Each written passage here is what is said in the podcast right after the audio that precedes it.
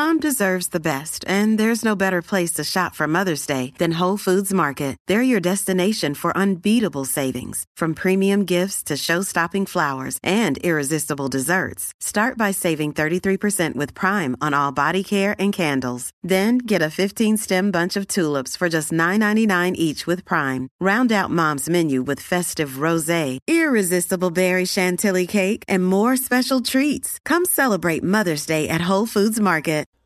This is a Dude Studios production. And hey, I'm the dude. Hi, this is Molly from the page Molly Shakes It Up, and you're listening to Hey Bartender Podcast.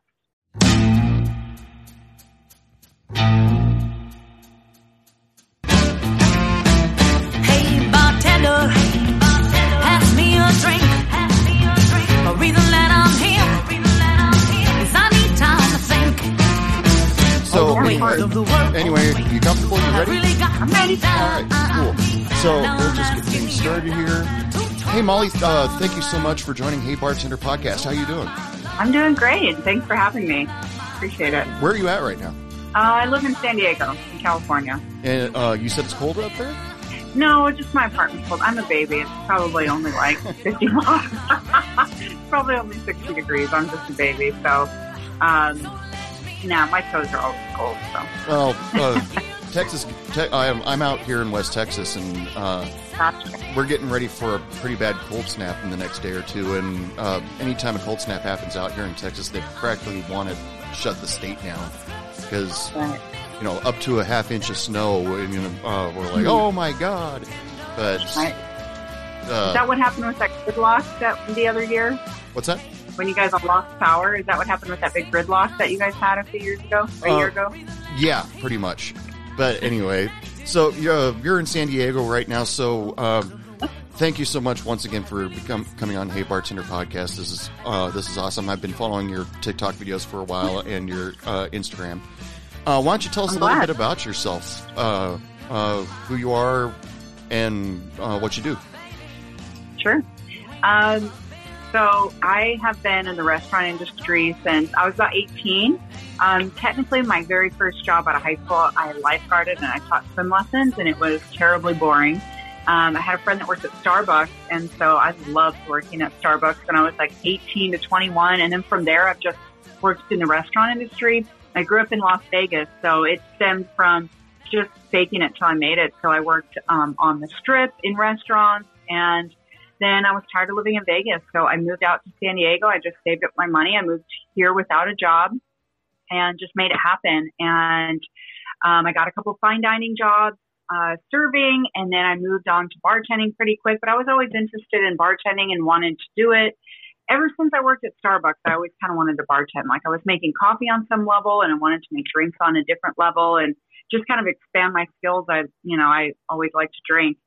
Um, so yeah, I, I just uh, worked in restaurants forever, and I tried to do a couple day jobs in between, and honestly, they were just terribly boring. A, a regular schedule, like a nine to five, is just not for me, and it never will be for me. Um, and so I was at I, the last place I worked. It was this fancy, like upscale Mexican restaurant here in San Diego, and um, I was getting tired of it in general, but then after COVID happened, it was just a nightmare. It was just constant drama. Every day was something different. They had like fired my old managers and hired new ones, and it was just every single day it was like something else of some bullshit going on and and and some whatever. I left crying multiple times, which I'm not even much of a crier. I'm pretty low key, Mm. and I was just left so many days pissed. But in the best way because it really pushed me to do my own thing. Um, so I created my own bartending business, and I I saw some people making cocktail videos, and I was like, God, those are terrible, and they don't know what they're doing. And you know, I still don't know what I'm doing, but I think at minimum I have some knowledge at some point. Like it's definitely been a lot harder than I thought it was. Like in the beginning, I was like, I could do that. Mm. And trying to learn how to edit videos when I'm kind of an idiot with electronics has been a challenge, but I'm like learning as I go and like a whole fuck it attitude. And, you know, some days I get really like unmotivated and I don't want to do stuff. And then I think about getting a bartending job again. And I'm like, oh, fuck no. I'll make some videos. I'll work on some content. No, don't make me go back there. so, um, you know, I'm, even though I'm not at a bar, I'm always trying to keep up with trending stuff, with cocktail things, with, you know, things like garnishes that are trending or, you know, up and coming things that are, kind of in the bar world and, and stuff. And so now I do brand ambassador work for CW Spirits, which is basically an online liquor company. So it's like a liquor store online. They have everything you want. Um, and so they send me some random bottles. That's a lot of fun though. Like, um, I made this cocktail with uh, a ginger liqueur that they sent me. Uh, it's called Barrow's Intense Ginger. So it has a really nice spice to it. Um, and then they also recently sent me uh, Humboldt vodka, which actually is a hemp infused vodka. Ooh. Uh, so Humboldt County is here in San Diego, and it was one of the biggest like weed distributors in the U.S. You know, essentially when the cannabis industry is becoming popular, like Humboldt County is known for their mountains, cheese, and uh, you know, weed. Yeah. So yeah, and so they wanted to make it like a gin, but gin you have to distill it with juniper berries and so they they did a hemp infused, but they kept it as a vodka because they didn't want to use juniper berries. They just want to kind of do the hemp infusion, and it's really cool. So like random stuff like that, I kind of get to work with and promote, and that's really fun. So oh, now after starting my own business, you know, I do the brand ambassador work. I make my TikTok videos.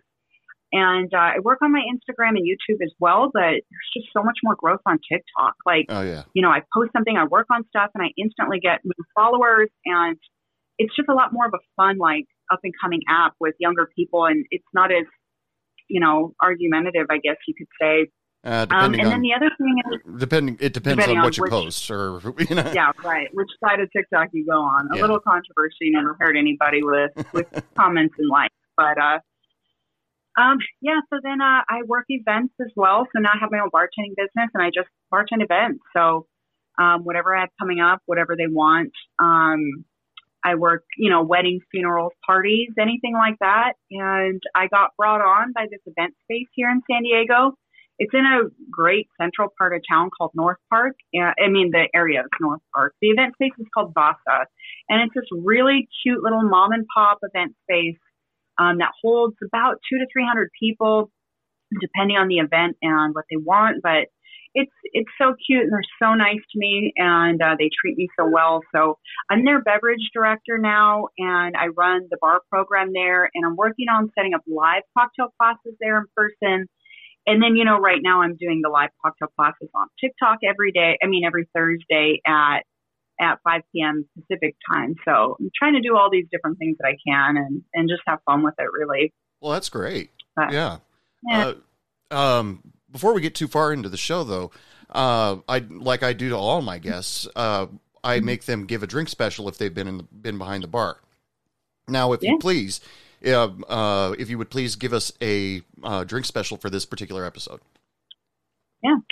So, like I said with the um, CW Spirits, how they sent me the fun liquor. So, I wanted to combine them into one drink. And then I also have this really fun book called The Flavor Matrix. And it's basically a book that was created food wise. And um, basically, what happened was they had put in, especially with like the old computer stuff, they had put all these flavors and they put all different kinds of food and everything into a computer essentially, and a computer matched up flavors based on how well they work together. So some of the pairings are stuff that we know, and some pairings are super odd. Um, so since I had the ginger and the hemp infused stuff, I, I looked at my book and it says that parsley goes really well with those flavors. So essentially, I used my hemp infused vodka, which is really vegetal. It smells like celery. Mm. So I used one and a half ounces of the Humboldt vodka. I used three quarters of an ounce of ginger liqueur. I muddled in some parsley. I did about a, an ounce and a half of lemon juice. And then I did an ounce of simple syrup. So I shook it up and then I poured it as a little martini. And I did a lemon garnish and a sprig of parsley. So Well, unfortunately, the people on uh, that are listening to this podcast can't see the drink, but it looks like a great presentation. But uh, how does it taste? As she takes a It's sip. good. right? No, it's delicious. Um, yeah, it has. I mean, the citrus is really nice. It balances like the herbaceous and the vegetal qualities from, you know, the the spice of the ginger and that kind of vegetal flavor and the herbaceous from the the parsley. You know, it. it and you know, parsley kind of gives a clean flavor anyway, so it's actually really nice and, and citrusy and clean. So I dig it. Yeah, it's, I made- it sounds great. uh, well, like I tell everybody, if you uh, go ahead and try that drink and you try to make it on your own, let us know what you think about it. You can either email me, dude at Hey Bartender Podcast, or contact Yep. uh, Molly uh, on her Instagram page. Molly Shake? Uh, what was your Instagram? Yeah, Molly shakes it up. Yeah, Molly shakes it up on Instagram. Yeah. Uh, if you try it, go, uh, let us know what you thought about it. yeah, please do. So anyway, Molly, uh, you've given us a good history of you, yourself so far, and uh, but uh, you've started from being a bar- uh, barista, and you've moved up to making your uh, making your own business and doing your own thing, which I find extremely admirable. Yeah. Um, Thanks. it, uh, because like uh, I I still miss bartending. That's half the reason why I started this podcast. I haven't bartended for quite a while now, but I uh, but getting to meet bartenders and find out their stories and plus uh, you know their struggles going up, up to their you know where they're comfortable right now because everybody I've talked to they're very comfortable with how their lives are going. Some people uh, enjoyed leaving bartending. Some people in, still enjoy bartending and can't picture another life for themselves, which I think is very cool. But Mhm. so let's start uh, from the very uh, from the beginning. Uh, you started out working uh, working as a barista for Starbucks. Now, what Mhm. what was the uh, what made you decide um, uh, to go start working at a Starbucks? Um, you know, when I had my little lifeguarding job, I just I I it was so boring to me. I grew up swimming, so I really do love swimming. I still love swimming. Um, I'm a pretty good swimmer, but uh, one of my managers, she got it. She was working at Starbucks, and so I was looking to get out of lifeguarding and all that. And um, so she got me the job there. She was like, "Well, yeah, if you want to come work over here, like, you know, there's a lot more going on, whatever." And What's funny is actually I grew up Mormon, so I liked coffee, but I knew nothing about coffee Yeah. and uh, nothing about alcohol really. Um, it's all just came as I've gotten older and uh, and all that kind of stuff. But but yeah, I mean, I always I've I've always been more money motivated. Like I never really thought like, oh, I'm so passionate about work with this or that. You know, I'm always just like, how can I make more money? Mm. So when I worked at Starbucks and it's still one of the busiest jobs I've ever had. It was actually a great learning experience for me when I was, you know, 18, 19, 20, because we were like the third busiest Starbucks in Las Vegas. Where So was- we had constant people. Where was it located? It was in the in the Henderson area. It was right off the freeway. Oh, Um, it was off a busy intersection off uh, a road called Eastern and the 215, right next to a big gym. So we were so busy all the time, you know. And uh, the drive-through was always going, and people are assholes if they haven't had their coffee yet. So I don't know. Yeah. You know, I just learned a lot about how to deal with people when I, from a young age. Like people just screaming at you for no reason. You're like, bitch, I'm 18. Like, you know, it was wild but in a good way. And uh, I learned a lot, and I learned a lot about just coffee and flavors. And that was the first time I learned how to how to taste and everything. Like when you taste different coffees and you got to learn about acidity and everything. So that really helped when I went into wine tasting and then other just foodie kind of stuff. And I've always been into it. And so now I still like, I finally realized in talking about passions, like, ooh, I don't even know what my passion is. Then I realized like I could talk about food and cocktails all day, you Yeah. know.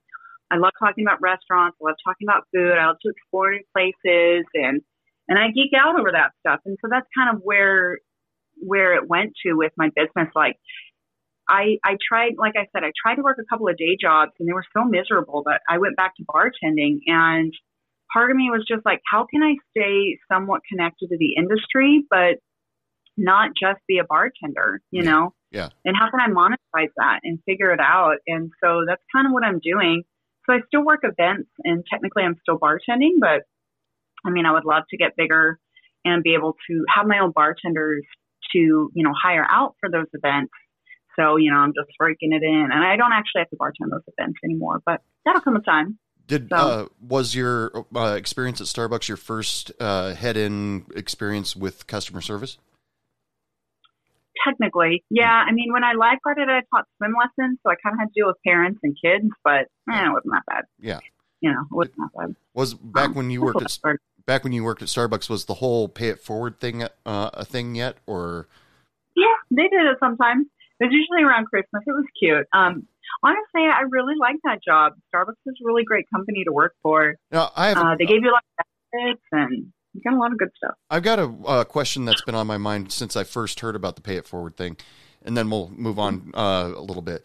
But um, the whole pay it forward thing. What if you're uh, the person that comes up uh, and the uh, and the register uh, person says the uh, the person in front of you paid for your drink, and then you think, well, I've got to pay for the next person, and all you got was I don't know, frapp, caramel frappuccino, but the other guy just bought uh, coffees for his whole office behind him. Now, do, do they do the customers feel bad, or say just say never mind, thank you, or Sometimes, I mean, usually it, it kind of depended on the person, but eventually, yeah, it would stop at some point, or sometimes somebody would just go, cool, thanks, and just drive off. Mhm. So that would end it too. But I mean, you know, honestly, if that was me in the drive through, depending on the week, I might be more, feel more generous or not generous as well. Mm. Um, but this was also, God, like 15 years ago. So.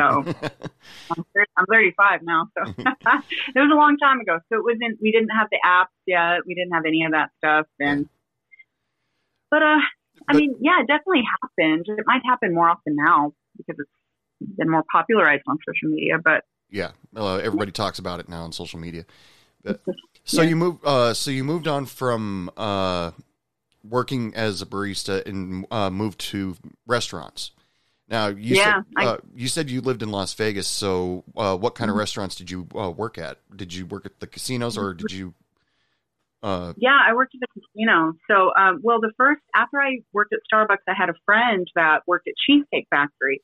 So I got a job. That was my first restaurant job at the Cheesecake Factory, and that was the first time I really had my eyes open to the restaurant industry. Though, like, um, you know, in the and I was 20, 21 barely. Um, and I just remember my first time going to Cheesecake Factory, you know, and this was, um, remember too, this was 15 years ago when the Cheesecake Factory was still, you know, pretty cool. Yeah.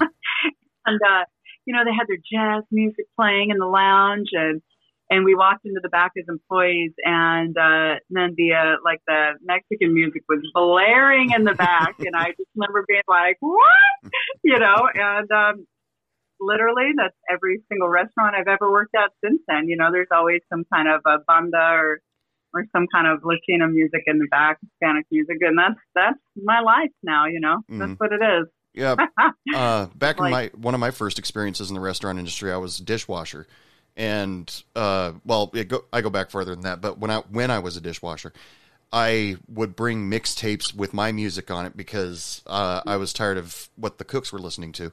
And Mhm. every once in a while, uh, you know, and mine was full of rock and roll. Uh, you know, I got Cheap Yeah. Trick, I got the Beatles, I got Metallica. You know, Mhm. and uh, but then every once in a while somebody would come down and try to change the change my music, and I said, "Hey, I'm the dishwasher. I'm down here by myself majority of the day. Leave that thing alone." And Yeah. and For but sure. uh, yeah, I mean, I mean, I think that's an unwritten restaurant rule. The dishwasher calls the shots, man, because no one wants that job. yeah, exactly.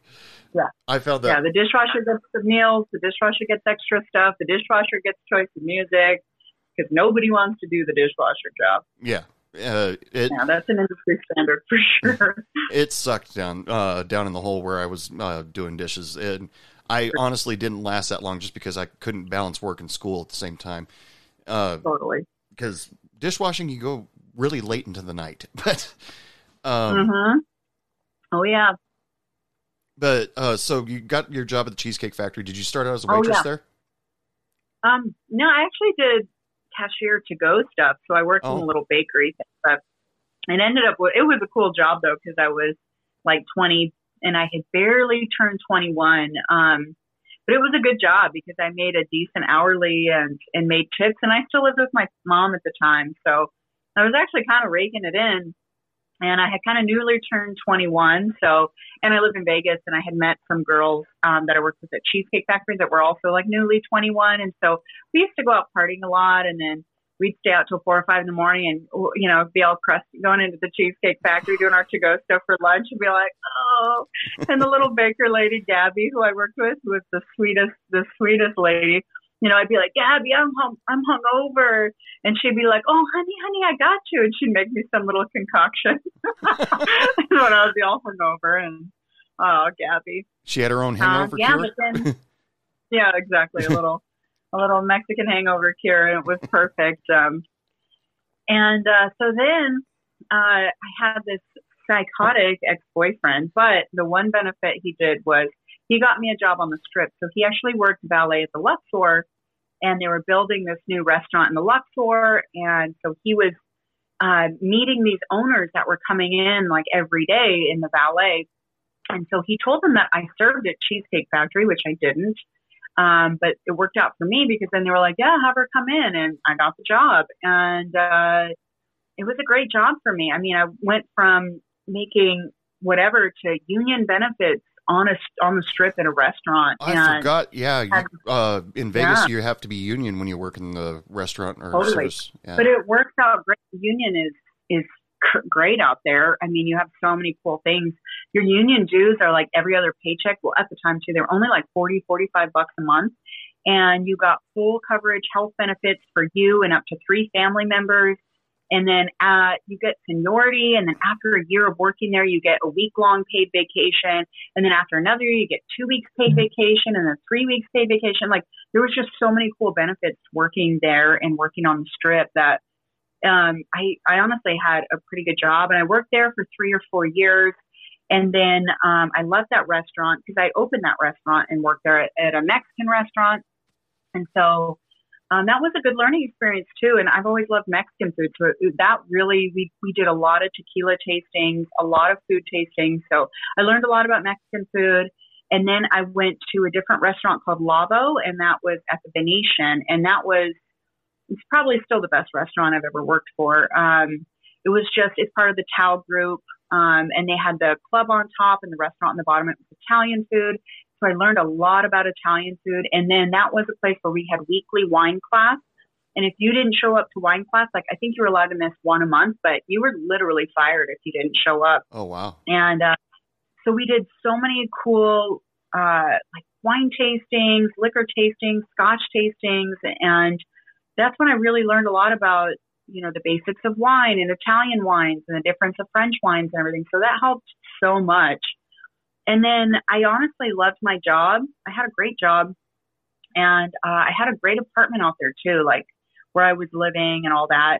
But I just didn't like Vegas. And I was in school too. I was going to UNLV and I decided I was, I was going to be an ultrasound tech. I was going to school to be an ultrasound tech and I was doing some hours at a local, um, like outpatient x-ray ultrasound kind of a clinic. Mm. And I hated it. It was you know, like all of these ladies and, and guys showing up, their eight to fours in their scrubs and their wet hair and a claw clip and their moms and they're just talking about their kids and, and it just, it was just like, oh, I can't do this in 20 years. Like uh, this just is not for me, you know, like this whole life. And so, I mean, I quote unquote dropped out of school. I didn't really drop out of school. I had more intentions of finishing when I figured it out, but I just saved up my money, moved to San Diego, and I found a great apartment.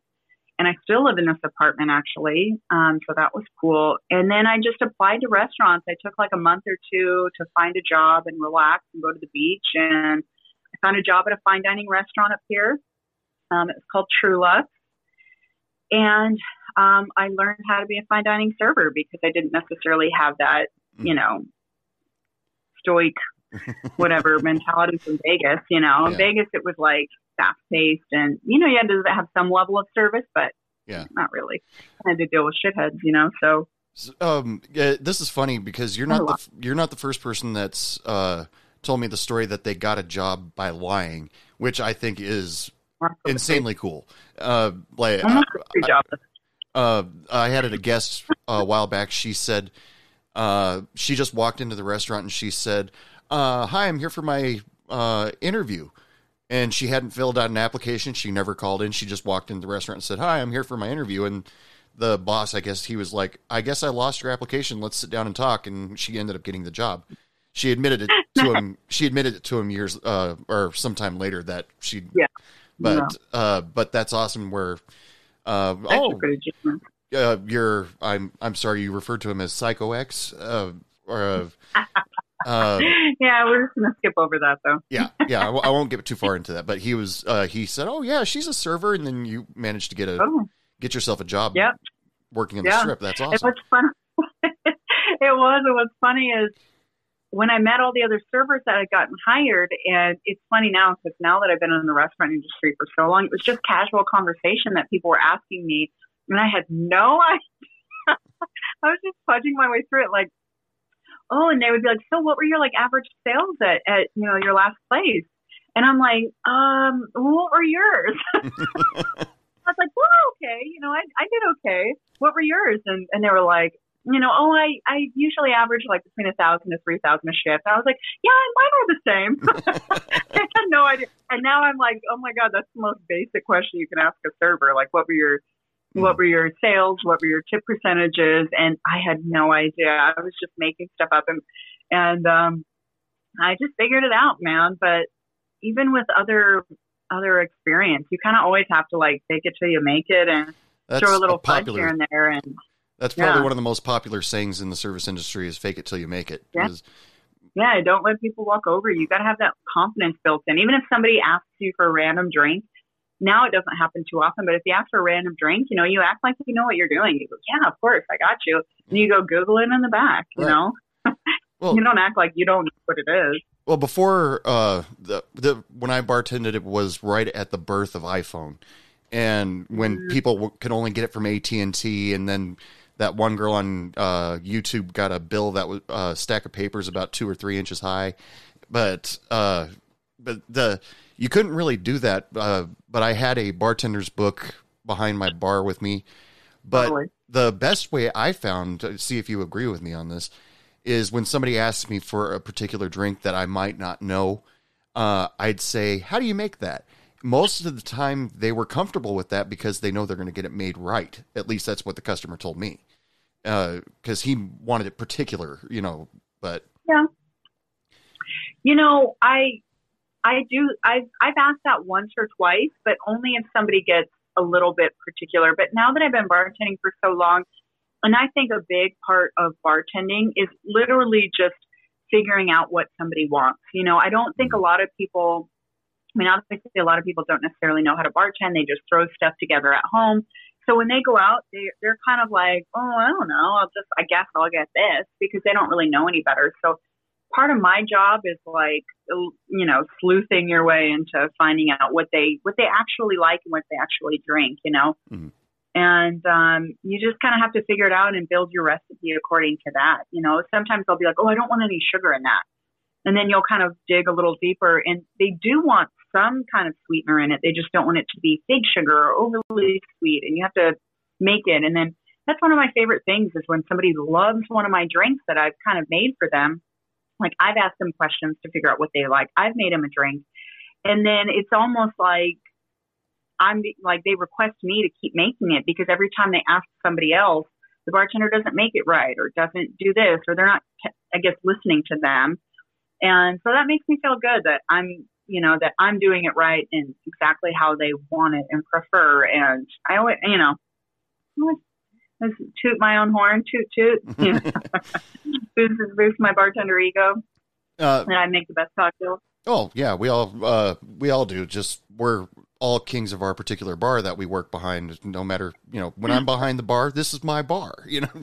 Totally. But Yeah. so going moving from uh, Vegas to San Diego. Now, the last time I was in Las Vegas, uh, it was maybe uh, at, during the conception of this podcast. I was trying to you know mold it together, try to figure out exactly what I wanted to do, and I was sitting in the middle of the Luxor actually, and uh, I was watching the bartender, and I was I see the waitresses wandering up and down uh, uh, through the slot machines and past the gaming tables and stuff like that.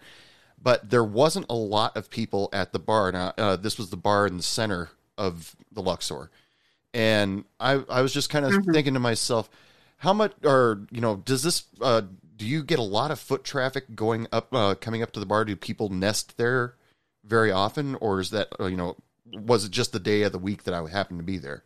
You know, it was probably the day of the week, but honestly, they work with so many more tips there, and union wise, they make good money, and you you constantly get raises. So as a bartender in Vegas, and you're part of the union, you literally start off, and this was also 15 years ago, so I can imagine that it's higher. You started off at $16 an hour without tips. Oh, for a bartender, So- that's yeah, that's Yeah. amazing. So it, it's great. And so you get that. And like I said, and you get the week's paid vacation and you get health benefits. I mean, you just don't see that in bartending jobs in other places. And that's why you see so many older people in the casinos that stay around. But then the cocktail waitresses, especially in Vegas, I, I mean, I think they still give free drinks while you're gambling. Yeah. So they tip out. And so, you know, you still get the tip out from the cocktail waitresses and this. But of course, you have some of your slower nights. But the thing about Vegas too is you work eight hour shifts. Part of being in the union is you're going to work you're going to work eight hours, so you tend to make better money because of that. You Mm. know what I mean? Like it's not just going to be a little four hour shift and then you're cut. Like you're pretty entitled to to work the full eight hours if you want to. You know. Sure. So. Now, uh, yeah, I, uh, it just seemed like that there wasn't a lot of traffic going up to the main bar. I mean, there was maybe a group of women or a group of businessmen sitting off to the side smoking cigars. This is pre-COVID, but uh, there wasn't. Didn't seem like they had a lot of people coming up to the bar, and I was won- wondering how that worked for the uh, the bartender working the main Right. room. But uh, no, they would have they would have still made good money. And and the other thing is too, all of those bars have gaming around the bar. Yeah. And so that always brings in more tips because especially every time when when somebody puts money into the machine at a casino at the bar top, you usually get a free drink. So if you put 20 bucks in the machine, you usually get a comp drink anyways. Mm. So part of the reason and then people tip more because, you know, you get a comp drink. But also when somebody wins off that machine, they usually tip the bartender because it's good luck. in Mhm. gaming in gaming business, it's bad luck. It's bad luck if you don't tip the person that you won from in Yeah. gambling business. So sometimes those bartenders will make a grand off somebody that hit it hit it on the machine. So um, I I think they do well, but Yeah. I'm They're- sure they they get foot traffic, and people are probably coming. The best part about that is people are probably just walking up to get a drink and leaving because you can walk around with drinks. Yeah. So that's the other thing that they deal with is they have foot traffic, but they're taking their cocktails to go because you can, and it's Vegas. You don't have to sit at the bar and drink. You can do whatever you want, which is the best part about it. Uh, yeah, uh, I had a, another guest on the show a long time ago. He said he was a Las Vegas bartender, but uh, he said the most, the one of his customers that stood out in his memory the most because he lives in a different state now was a kid that was freshly 21 maybe, and he was getting Mhm. uh, Louis the 14th and Red Bull, and I I'm sitting there, yeah, yeah. Uh, when I heard that he was mixing Louis the 14th with Red Bull, I was oh, oh my god, but um.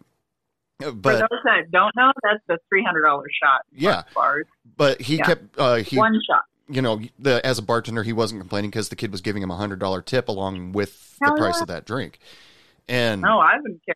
yeah, No judgment here. yeah, judgment goes out the window when you see the tip Okay. coming out.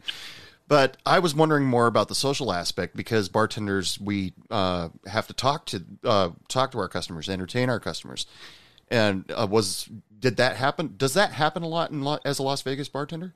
Yeah, it just depends on the person. You know, sometimes people want to talk, and sometimes people don't. You just, I mean, that's just a part of reading people, but. Mm. You know, it's it's just a different atmosphere. Like either you're going to get the people that are there in a group partying, um, or you're going to get like the single dudes. Like one, I mean, geez, the best months in Vegas was like March Madness with all the football, I mean, the basketball month going on. Oh my gosh, just getting groups of dudes that just sit at the bar and they just blow through money because they're in Vegas having a good time, you know, with their buddies. Yeah. And it's great. like literally, March was always a fat month money wise for me. And then January and February are slower months, but then you get pockets of really good weeks.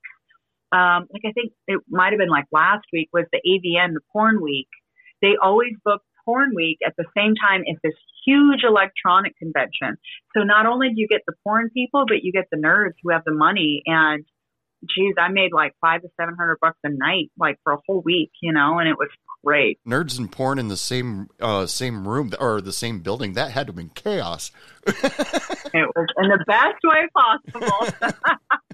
yeah, I've met I've met a few porn people. I've like waited on them, you know, like you know they just look like, especially some dudes, you know, they just look like regular people. I remember one time I met these two Canadian dudes that um they were, you know, I was chatting with them or whatever. They were talking to me and, and they did like a, it was, they based it out of Canada, but they did like a fake taxi thing. Oh, yeah. and I was like, okay. and the guy was like, yeah, I'm more of the filmer. And the other guy's like, I'm the performer. And I was like, okay. I looked it up later and I was like, oh shit, that was that guy. okay. cool, there's your dick. Yeah. You, know, you can't help but look it up once people tell you stories about uh, things Absolutely. like that. Absolutely. Yeah. But they were nice. They were totally nice. And um, yeah, we had some, a couple other porn stars, you know, and they were all. I mean, they're just they're regular people. It's Sure. not like yeah. yeah. Um, I was just kind of curious about if there was kind of a culture shock of how the clientele works uh, after you've bartended for a few years in Ba- Vegas and all of a sudden bartending in San Diego, because you don't have the video slot machines to uh, keep their attention. You don't have the all the lights and music and all that Totally. stuff. Uh, Was it Totally. a huge culture shock? Um, you know what? I wouldn't say with people it was a culture shock because people are still people. You can still like talk to them and they still expect some level of entertainment from you at any restaurant you go to. You know, that's you're kind of always the performer. You're kind of always on display and making people laugh, telling jokes, and, and doing your thing. I would say the bigger the bigger difference was between the attitude of restaurants here and like your managers and and who you're working with. Like I remember in, in Vegas and in the restaurants I worked at, like regular nights, we'd have 500 covers, like 500 reservations on the books. And that was like pretty typical. That was a Saturday night or, you know, if, or if it was a busy Saturday night, it'd be like six to 700 covers, like six to 700 reservations for the whole night. And that was pretty regular. And I remember going to that like fine dining restaurant in, in here in San Diego. And my manager was like, all right, guys, we got a big night. We got to get our running shoes on. Got 120 on the books. Got 120 covers. Like, it's going to be busy. And I was literally in pre shift and I threw my head back, laughed, like, that was a good one. And he was like, what? It's going to be busy. And I was like, oh, you think 120 on the books is busy? Oh, that's wild. Yeah, well, okay. Oh, cool. Well, I'll just go fuck myself with money then. yeah, Like, you know, and so that was a little bit more like, yeah. And then he was losing his mind throughout the night. Like there was a mini rush. People were sort of in the weeds, and he was losing it. And I'm like, this is hilarious. Like Yeah. this guy would last a fucking week in Vegas, like two shifts. He'd be like shitting his pants, you know. so it was just kind of funny. And then he acted like we made so much money, and I'm like, I made 180 bucks, dude. Like it's pretty average, you yeah, know. yeah. Like Uh, no, no, dude, it ain't it. It ain't it. Yeah, um, I was just uh, I was just curious because uh, you know uh, Vegas is twenty four seven. People make reservations any time of day, any time of night, Mhm. and uh, but when you're working at a restaurant that's open from ten o'clock till maybe midnight or something like that, and uh, you know it's Mm-hmm. a different dynamic. I mean, I, I would assume uh, because I've Totally. never, I've never worked in Vegas, so I honestly don't know. But It is. It is, but it was nice to it was nice to come work here and not have the late nights. But I mean, it's it's such a toss up because I made such good money in Vegas working so late and um, then coming here and then working shorter shifts and shorter hours and things close early and and making less money. But I mean, in Vegas, it was just always entertainment. Like I, if you know, in hindsight, twenty twenty, and going back, I wish I had started a blog back then mm. because every single night I could have had something silly or something funny to talk about. You know, Nicolas Cage fell every down again, night. something like that. yeah, every single night there was something eventful that was going on, like. Especially when I worked at that other place, Lavo, um, the Italian restaurant, and I said it was part of the Tao group. So we had the restaurant on the bottom and the club was on top but the restaurant didn't close till 2 or 3 a.m. And so sometimes we'd be there finishing our paperwork and stuff at 3, 4 in the morning. And the security guards were always wheeling some chick out. We constantly had uh, like paramedics in the back that were like always on call for a, a club. But literally, we were standing in line one night, like uh, waiting to do our paperwork. Me and a few of the other servers and bartenders, whatever. We were, you know, you have to wait for the office and it was upstairs on the club level where the office was. And as we're standing there, we had like a back elevator for some of the employees, and that's where they wheel out the drunk people, you know. And the the elevator comes up, and the doors open, and security guards had been standing with this chick that was drunk, and she fucking face planted right out the elevator. like like we were standing there, the doors open, this bitch goes, and we were like, what the hell? like, what the fuck just happened? And they were like, oh shit. Paramedics ran up and we were just like, damn. and we felt, I mean, I kind of felt bad, but then we were all laughing and like, ooh, yeah, yikes. But uh, like stuff like that, even it's like 3 a.m. and you're like, oh my God. Eh, drunk pe- you know, drunk people are so cute. So debatable. But, um, but being able to uh, being able to move wherever you want, relocate, you know, like you said, from Vegas to San Diego, or if you wanted to go yeah. anywhere else in the United States, and know that you can get a mm-hmm. job in that field easily. Totally, that's got to be a comforting comforting feeling. Uh, yeah, it's great. Like if tomorrow you woke up and you realize I want to move to Manhattan, you know you can uh, yeah. you can take your skills if you were still uh, deep into bartending and find Definitely. a place to work easily there. And Definitely. that's that's got to be a good feeling. And you know, when you got people looking down on you constantly saying uh, things like, hey, "Do you uh, do you enjoy this job?" or um, "How much money do so you make here?" Yeah, uh, yeah. Um, you know, when you got people, and it's like, okay, you're some kind of uh, accountant or something like that. What are the odds that you're going to mm-hmm. get a job tomorrow in another state? you know, uh, right? Because service totally service industry, we can get a job anywhere, and totally. And you know, if you have this passion to all of a sudden one day to move to Fort Lauderdale, and uh, you can mm-hmm. you can easily find a job there because turnover totally. turnover in the service industry, uh, unfortunately, is pretty high. But it is high. Uh, it uh, but was that a comforting feeling when you decided I'm tired of Las Vegas? I'm sick of this stuff. I'm tired of seeing Siegfried and Roy's face on that billboard. Uh, you know, whatever. Uh, yeah. Uh, I, I, don't even know if they were performing, uh, still performing when you were living there, but, uh, but, um, so, and you, so you just, uh, did you, how did you decide on San Diego? Um, well, actually, I was born here, oh. and so I was born here. I lived here. We we were, and I say we because I actually have a twin sister, but um, we were little when we moved away from San Diego. We actually moved up to Vancouver, Canada. So I lived here till I was about six or seven here in San Diego. Then we moved up to Vancouver, Canada from when I was like seven to about 14. So we lived there for seven, eight years. And then my freshman year of high school, that's when we moved, we moved to Vegas. And so then I grew up in Vegas. And so my mom, my parents still live out in Vegas. And now my siblings have kind of moved to different cities as well. But um, we would come visit. My dad's side of the family is from here. And so we'd come back like every summer or so, or come like sporadically to come visit. And we come visit my family out here, and I just always loved it. And then living in Vegas and growing up in Vegas, you know, I was al- I was always tired of the desert. Like maybe once a month, minimum every six weeks, I was always out getting out of town. Like get me out of this desert, you know, get me out of here. So I'd constantly be like booking cheap flights to like San Francisco or, or driving out here to San Diego, LA, um, I love to go just random beach towns. Like, you know, one time I'd be like, oh, let's go to Laguna Beach. Let's go to Huntington Beach. Like, let's check out this beach. And we just do like random little weekends with whatever friend wanted to come along. And I loved it. And I just always knew that I wanted to move back to San Diego. But, you know, so many people just always kind of shit on you whenever you tell them your idea. You know, everybody, oh, it's too expensive, it's too expensive, and uh, Mm. everybody always says, or with any with any idea, you know, everybody has Yeah. an opinion about it. Yeah.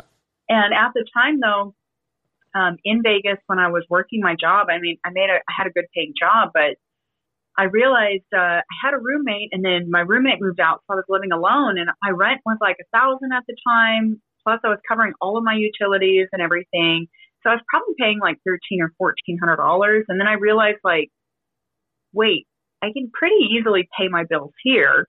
I don't see why San Diego, the bills out there would be that much different with a roommate. Maybe two, three hundred bucks more, but with with a roommate, it would be less than what I'm paying now. You know, Mm.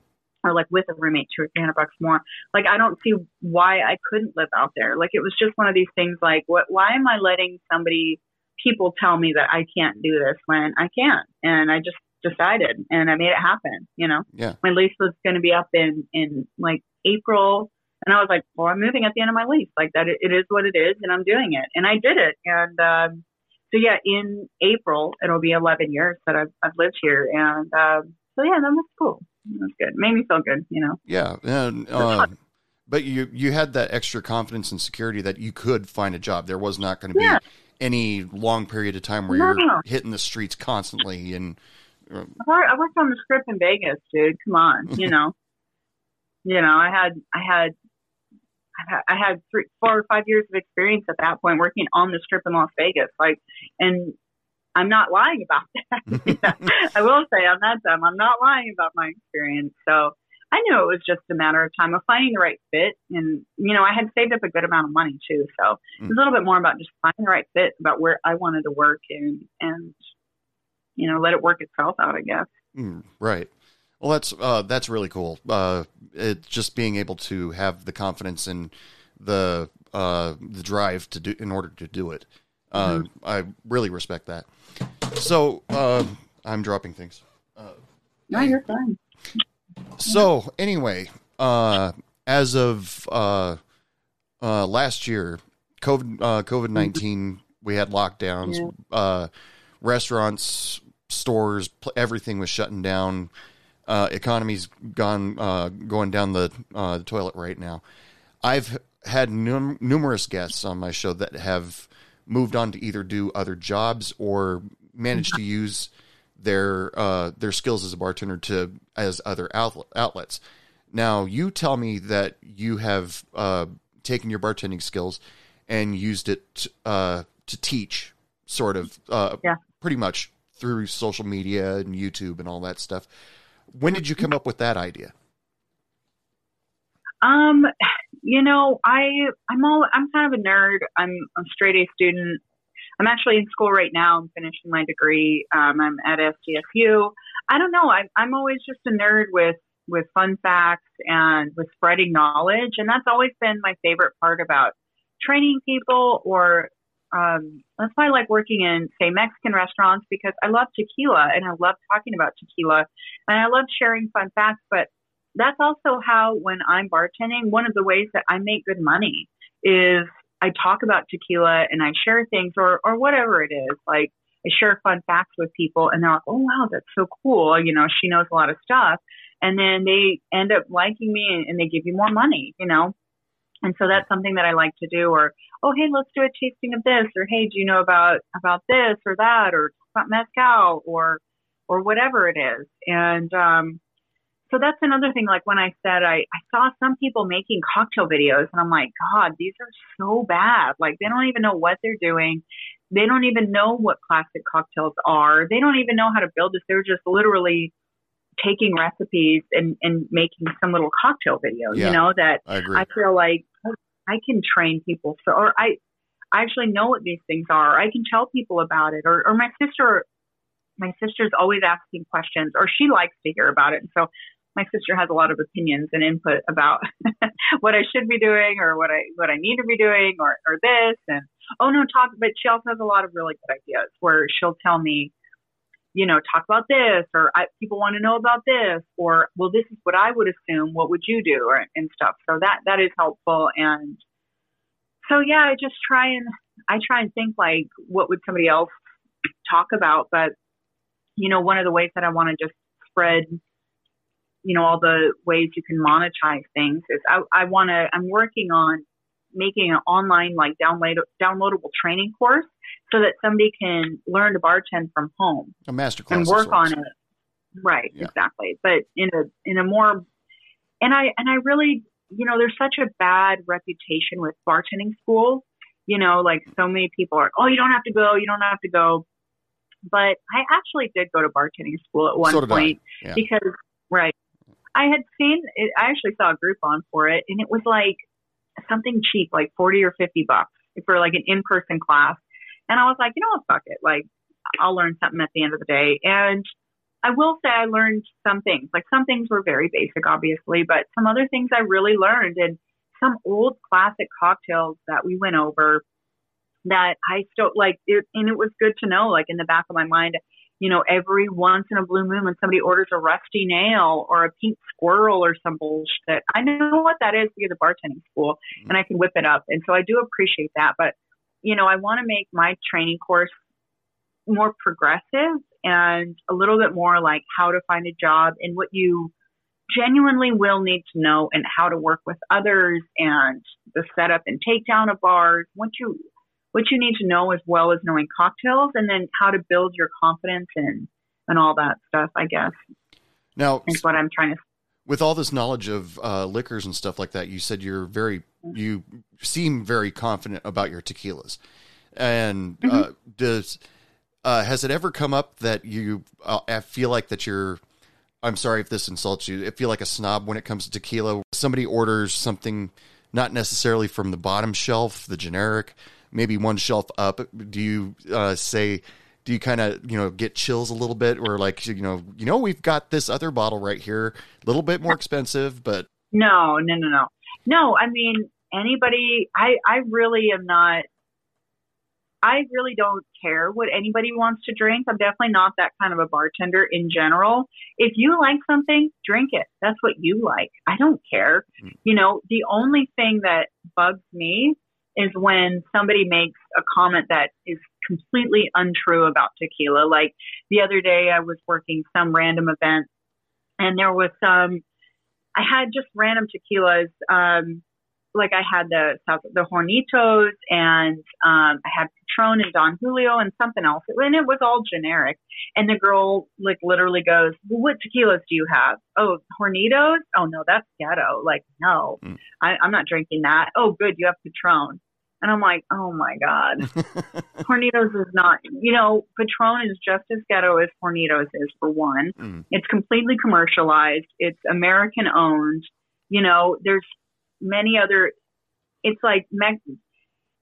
So I don't know. It's, so when somebody says something like that, I kind of want to school them and be like, mm, not really. It's an American owned brand. Like Sauza Hornitos is, is actually really nice sipping tequila. So you you, but you know what? At the end of the day, they're spending more money, and that's fine. But at the end of the day, people are spending their own money, so they should drink what they enjoy. If somebody asks me, I'll give my opinion, but no, I don't I don't care. If somebody wants to drink whatever, you know, drink it. yeah, this They goes back to the Red. Bull Louis the Fourteenth thing. You know, Totally. you like it, Totally. Yeah, you want to spend the money on it. Literally Cheers. drink whatever you want. Yeah. Um, you know, if somebody has questions, I'm happy to answer them, but but yeah, it's more of like what I really like to do is school ignorant dudes that try and, and flex their little ego on me or other people. Like when I, um, the last, I, I worked at another Mexican restaurant here in San Diego and we had this new server and she was a younger chick and she was, oh, you know, little meek and mild, kind of a, kind of a new server. And this dude was trying to be, belittle her. He was, what's that word? He was, uh, he was like talking down to her about tequila, like, Oh, you know, yeah, I Yeah. get, I get what you mean. Yeah, yeah. So he was talking down to her about tequila, and so she kept coming, like she was running to the bar. Well, he he said he wants this, and he said he wants he wants like a he he said he wants the best tequila we have, but but blah, but I showed him the menu, and he just said, "Bring me the best tequila you have," and and I don't know what to give him. And I said, "Okay, we'll go back to him and say uh, the best tequila we have is, is five hundred dollars. Did you want that shot for you and everybody at the table? You know?" and so she said, "Oh, oh, okay." So she goes and comes back. Oh no, he doesn't want that. He just wants something like in the fifty dollar price range. And I'm like, okay, so yeah, that's definitely not the best tequila that we have, but that's a really nice or mid grade type of tequila. So does he like silver reposado or añejo? She's like, oh, oh, I don't know. And I'm like, okay, well, go ask him that. You know, eventually this dude comes up and he's like, well, I like it. I like a silver tequila and I want this. And like, I was just asking her, like, you know, do you guys have like Patron? And I'm like, oh my God. You know what I mean? Like, how are you gonna like act like flexing on this young chick, acting like you know what you're talking about? All you want is Patron. Like, please, Yeah. you know, at least have some knowledge if you're gonna do that to her. So then I kind of schooled him and and was like, well, I mean, of course we have Patron, but I mean, if you want something basic, I can definitely give you basic tequila. Mm.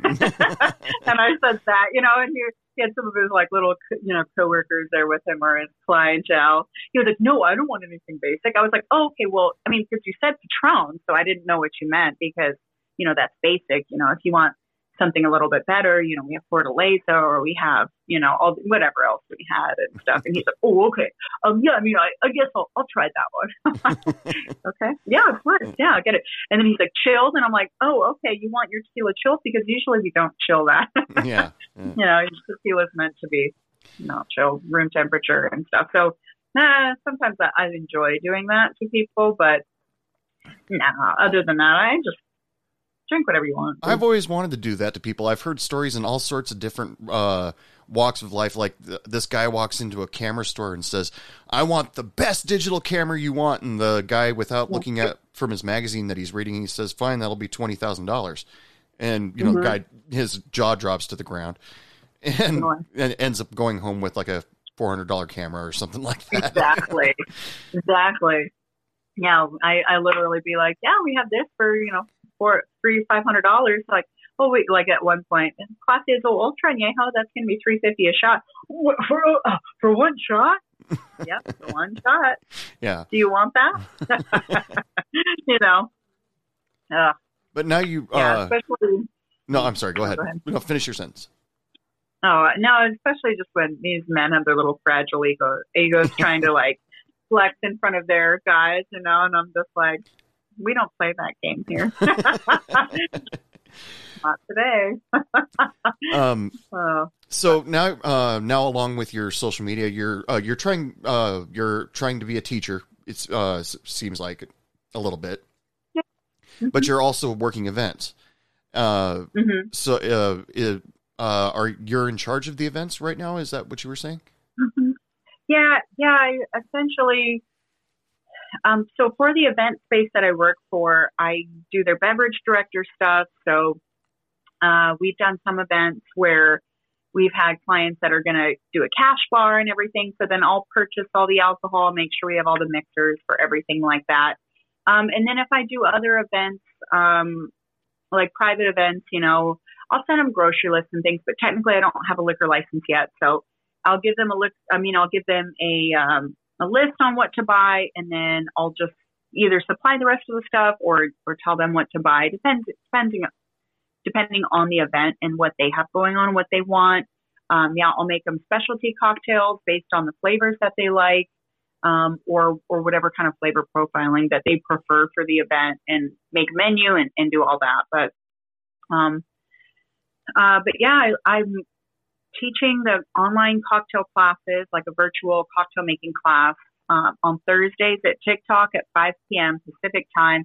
And I'm practicing because we're waiting for COVID to blow over, but I will be teaching in person classes at, at Vasa, and that's the event space that I mainly work for. So I'll be teaching those at some point. And so I wanted to get some good practice online. Uh, with with teaching the online classes and just kind of and they're they're a little bit more basic. I I'm going to get a little bit more in depth, but I'm just kind of getting a feel for how they're going and, and the type of class I want to teach and, you know, how I want to teach, I guess. Well, uh, the social media platform that you've uh, developed, uh, it seems like it'd be a really great way to get uh, get known. You know, so that if somebody Yeah. would see your name, and I remember that Mhm. name, uh, maybe that's a class that I'd like to take. You know, just to experience or learn, uh, pick this person's brain because you know, like, sure. like you've demonstrated throughout the show, you are very knowledgeable, and uh, some of the drinks that you've mentioned, I don't think I remembered how to make a pink lady once I graduated bartending school, but pink Squirrel. or pink squirrel. Yeah. I know. Uh, Right. but I I mean, maybe a pink grape is another drink. I mean, I I upset a customer really bad one time because I uh, I put whiskey in a Tom Collins and he was mad. but Yeah. sure. But um, If it was a whiskey Collins, that would have been fine. But Yeah. uh, but anyway, so the uh, so the classes that you teach, you do it uh, on TikTok Wednesdays five o'clock. They're, they're a live show, so anybody yeah. anybody can show up and commentary or anything like that and do literally, I, I encourage it. I encourage questions, um, and I encourage commentary so that I can answer those questions. Um, but yeah, yeah, they're live, free virtual classes, and um, usually on Tuesdays. Today, uh, I forgot to release that video earlier, but um, usually on on Tuesdays before the uh, Thursday class, I'll tell people what I'm going to make, what ingredients they'll need.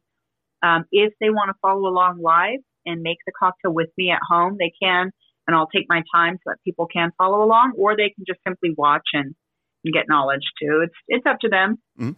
Um, just because right now it's you know it's just TikTok, but I, I do it on TikTok because I just have more followers, more engagement. It's it's just a little bit you know bigger, and I have a wider audience. So It's really easy in social media to get lost in the sea of people, and so that's great that you were able to stand out and uh, you know find some followers. Uh, I've got some pretty good followers on uh, TikTok, but uh, I think I get lost in uh, the sea of social media a little bit every once in a while.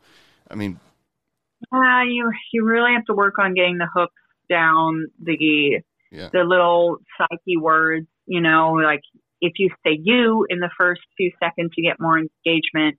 If you get like use the word because, it makes people feel like, oh, I should do that. Like, you know, if you want to watch, learn, you know, if you want to learn how to bartend, you should watch this video because I'm going to teach you. Like that, that sentence there is like pure engagement and some of those little psychological phrases that gets people to stay and watch the video and li- little things like that. And then using your hands to talk and, and do something so people are focused, focused and fixated because TikTok's so quick. You know, it's such a swipey, swipey app. So you have to like really just kind of engage and then keep them engaged. And I don't know, man. Like I said, I'm figuring it out as I go. And sometimes I put so much effort into some of my videos and they, yeah, you know, sometimes the ones that I spend no effort on, they get a lot. Um, one time I did a stupid dating one about my Bumble profile, um, about like a good, a good sentence to send your Bumble dates. And I got 500,000 views. And I was like, talking about bartending. Like, what? So stupid. Uh, I Um, all my videos uh, are all they're. I basically use TikTok to advertise the show, uh, and it's never a video. It's just a clip with an audio uh, audio bite from it. But Yeah. um, uh, but uh, I've done other videos on the side. It took me a while to gain the courage to do that, but it's mostly Mhm. uh, like sarcastic comments that I remember making when I was a server, or lines from movies, or uh, I did a whole thing during October last year of uh, haunted restaurants and bars, and I there, Nice. there was a period of time where I was patting myself on the back for getting 300 views but uh, all of a sudden one day I did uh, one of the movie lines that I wished I had said when I was a bartender, uh, where uh, it was a clip from Blazing Saddles, where uh, Yeah. you know uh, the sheriff says maybe you should eat something first, and no, food makes me sick, or and what did the sheriff say? Something like, "Man who drink like that and don't eat, he is going to die." And I it got like fifteen thousand views. I'm like, what the hell did I do right? Yeah, I know.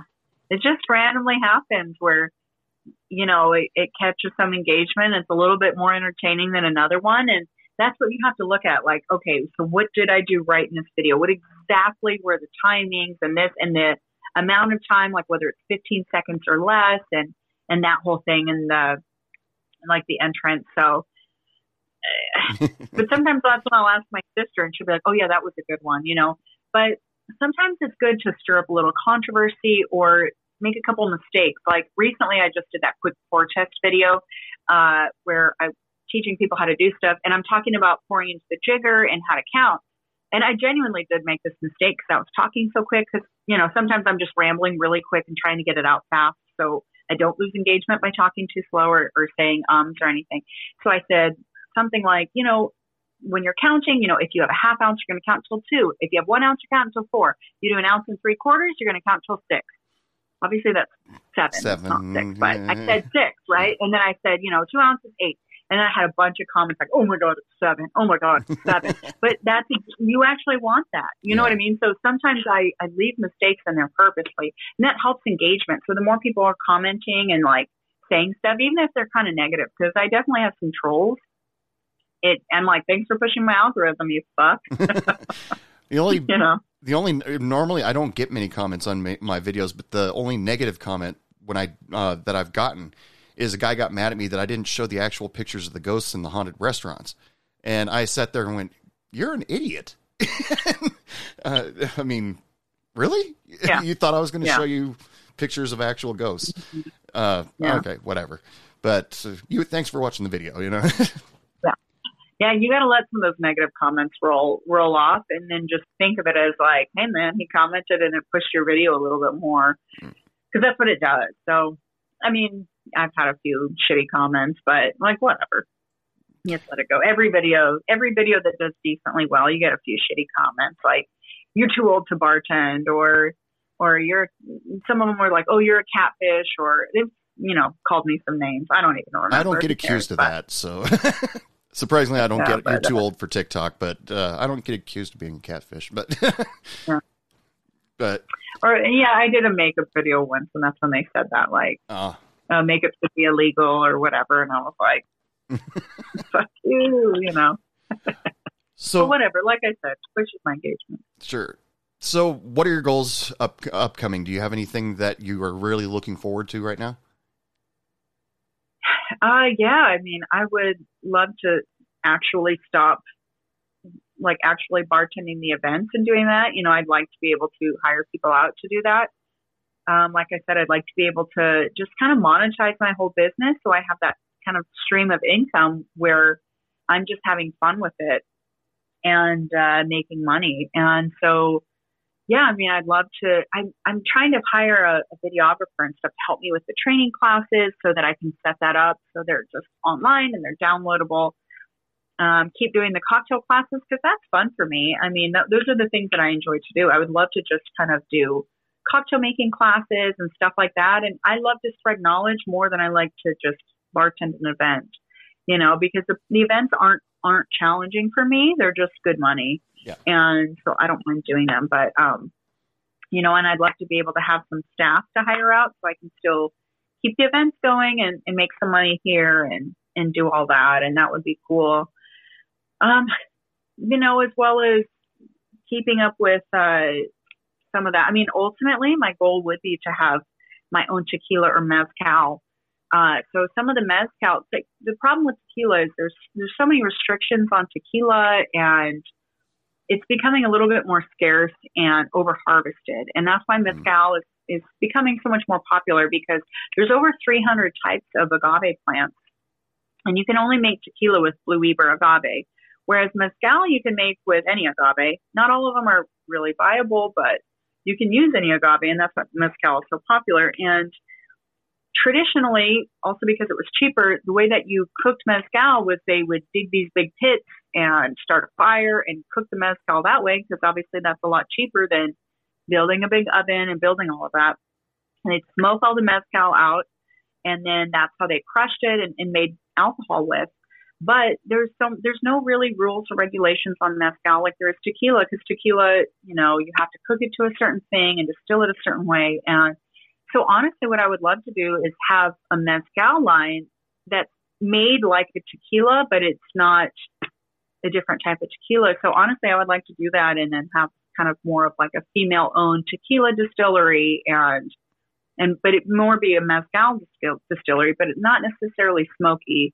Mm. Like maybe just distilled in a different way to give it an interesting flavor and to be a little bit different than the market. And like that's something that I would love to do. Um, among other things, you know, have my own liquor line would be so rad. Sure, sure, yeah, definitely.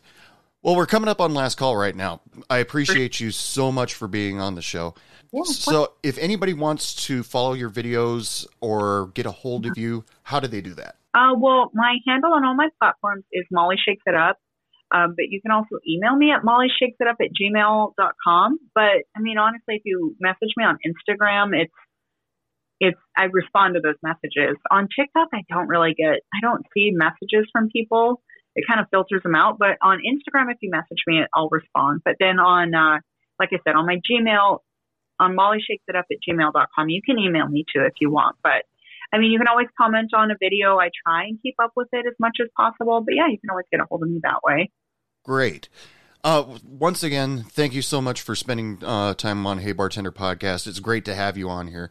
Wish you good luck with everything that's uh, going on, and you know all those goals that you set are completely attainable, and I believe you could act, you could do it without any problems. So, Yeah, thank you. I appreciate it. well, it's um, but thank you so much for being on the show. Yeah, thank you. All right, people, it is officially last call. Last call for alcohol. Come on up to the bar or you go home thirsty. Thank you so much to Molly Franklin for being on the show. You can catch her on Instagram and TikTok. Uh, her username is at Molly Shakes It Up. Go check out her stuff. She's got a lot of great drinks and she'll show you how to do it and do it right. Also, thank you to Laura Hope and the Arctones as usual. They're one of the greatest rockabilly bands out there right now. Go check out their stuff on Spotify, Bandcamp, Apple Music. They're all over the place. Go find them. Go listen to more of their music because they got some really awesome stuff. Remember, people, if you want to be part of Hey Bartender Podcast, if you want to uh, support Hey Bartender Podcast, or you just want to leave me a message just to say hi, get on to anchor.fm and uh, search out Hey Bartender Podcast. They got the buttons on there, it'll tell you how to do it. Leave me a message. I would love to hear from some of the fans out there about Hey Bartender Podcast. And you get the chance also of being put on the show. So go to anchor.fm and help support Hey Bartender Podcast. And if you want to, leave a message. I'd love to hear from any one of you people out there. Uh, remember, you can follow me on Instagram, Facebook, TikTok. All of them are at Hey Bartender Podcast. You can message me there too. And if you want a Hey Bartender Podcast t shirt or any other kind of swag that I have limitedly, uh, very limit, limited availability, I really stumbled on that, but I'm not going to edit it out because I'm that kind of guy. Uh, I got t-shirts. I got uh, challenge poker chip. Go to www.heybartenderpodcast.com and check it out. Remember, people, if you want to be a part of Hey Bartender Podcast, all you have to do is send me an email or drop me a message on social media. My email is dude at heybartenderpodcast.com or just message me on any of the social medias. Once again, it's at Hey Bartender Podcast. I'm always looking for new guests. If you are even a music group out there that wants a little bit of airtime on Hey Bartender Podcast, I'd be more than willing to play your music on the show. I haven't done that for a very long time, but I'd like to get back into that. Remember to keep listening to Hey Bartender Podcast. I got some new and groovy things coming up this year that you are going to want to check out. We got some deals coming in from certain places. I'm not going to say now because I haven't squared uh, up the deals yet, but you're going to want a part of this action. But until next time, ladies and gentlemen, I just want to wish all of you, as usual, lots of love, lots of sex, lots of happiness. And remember, don't take any shit from anyone. Good night. What do you mean it's last call? I just got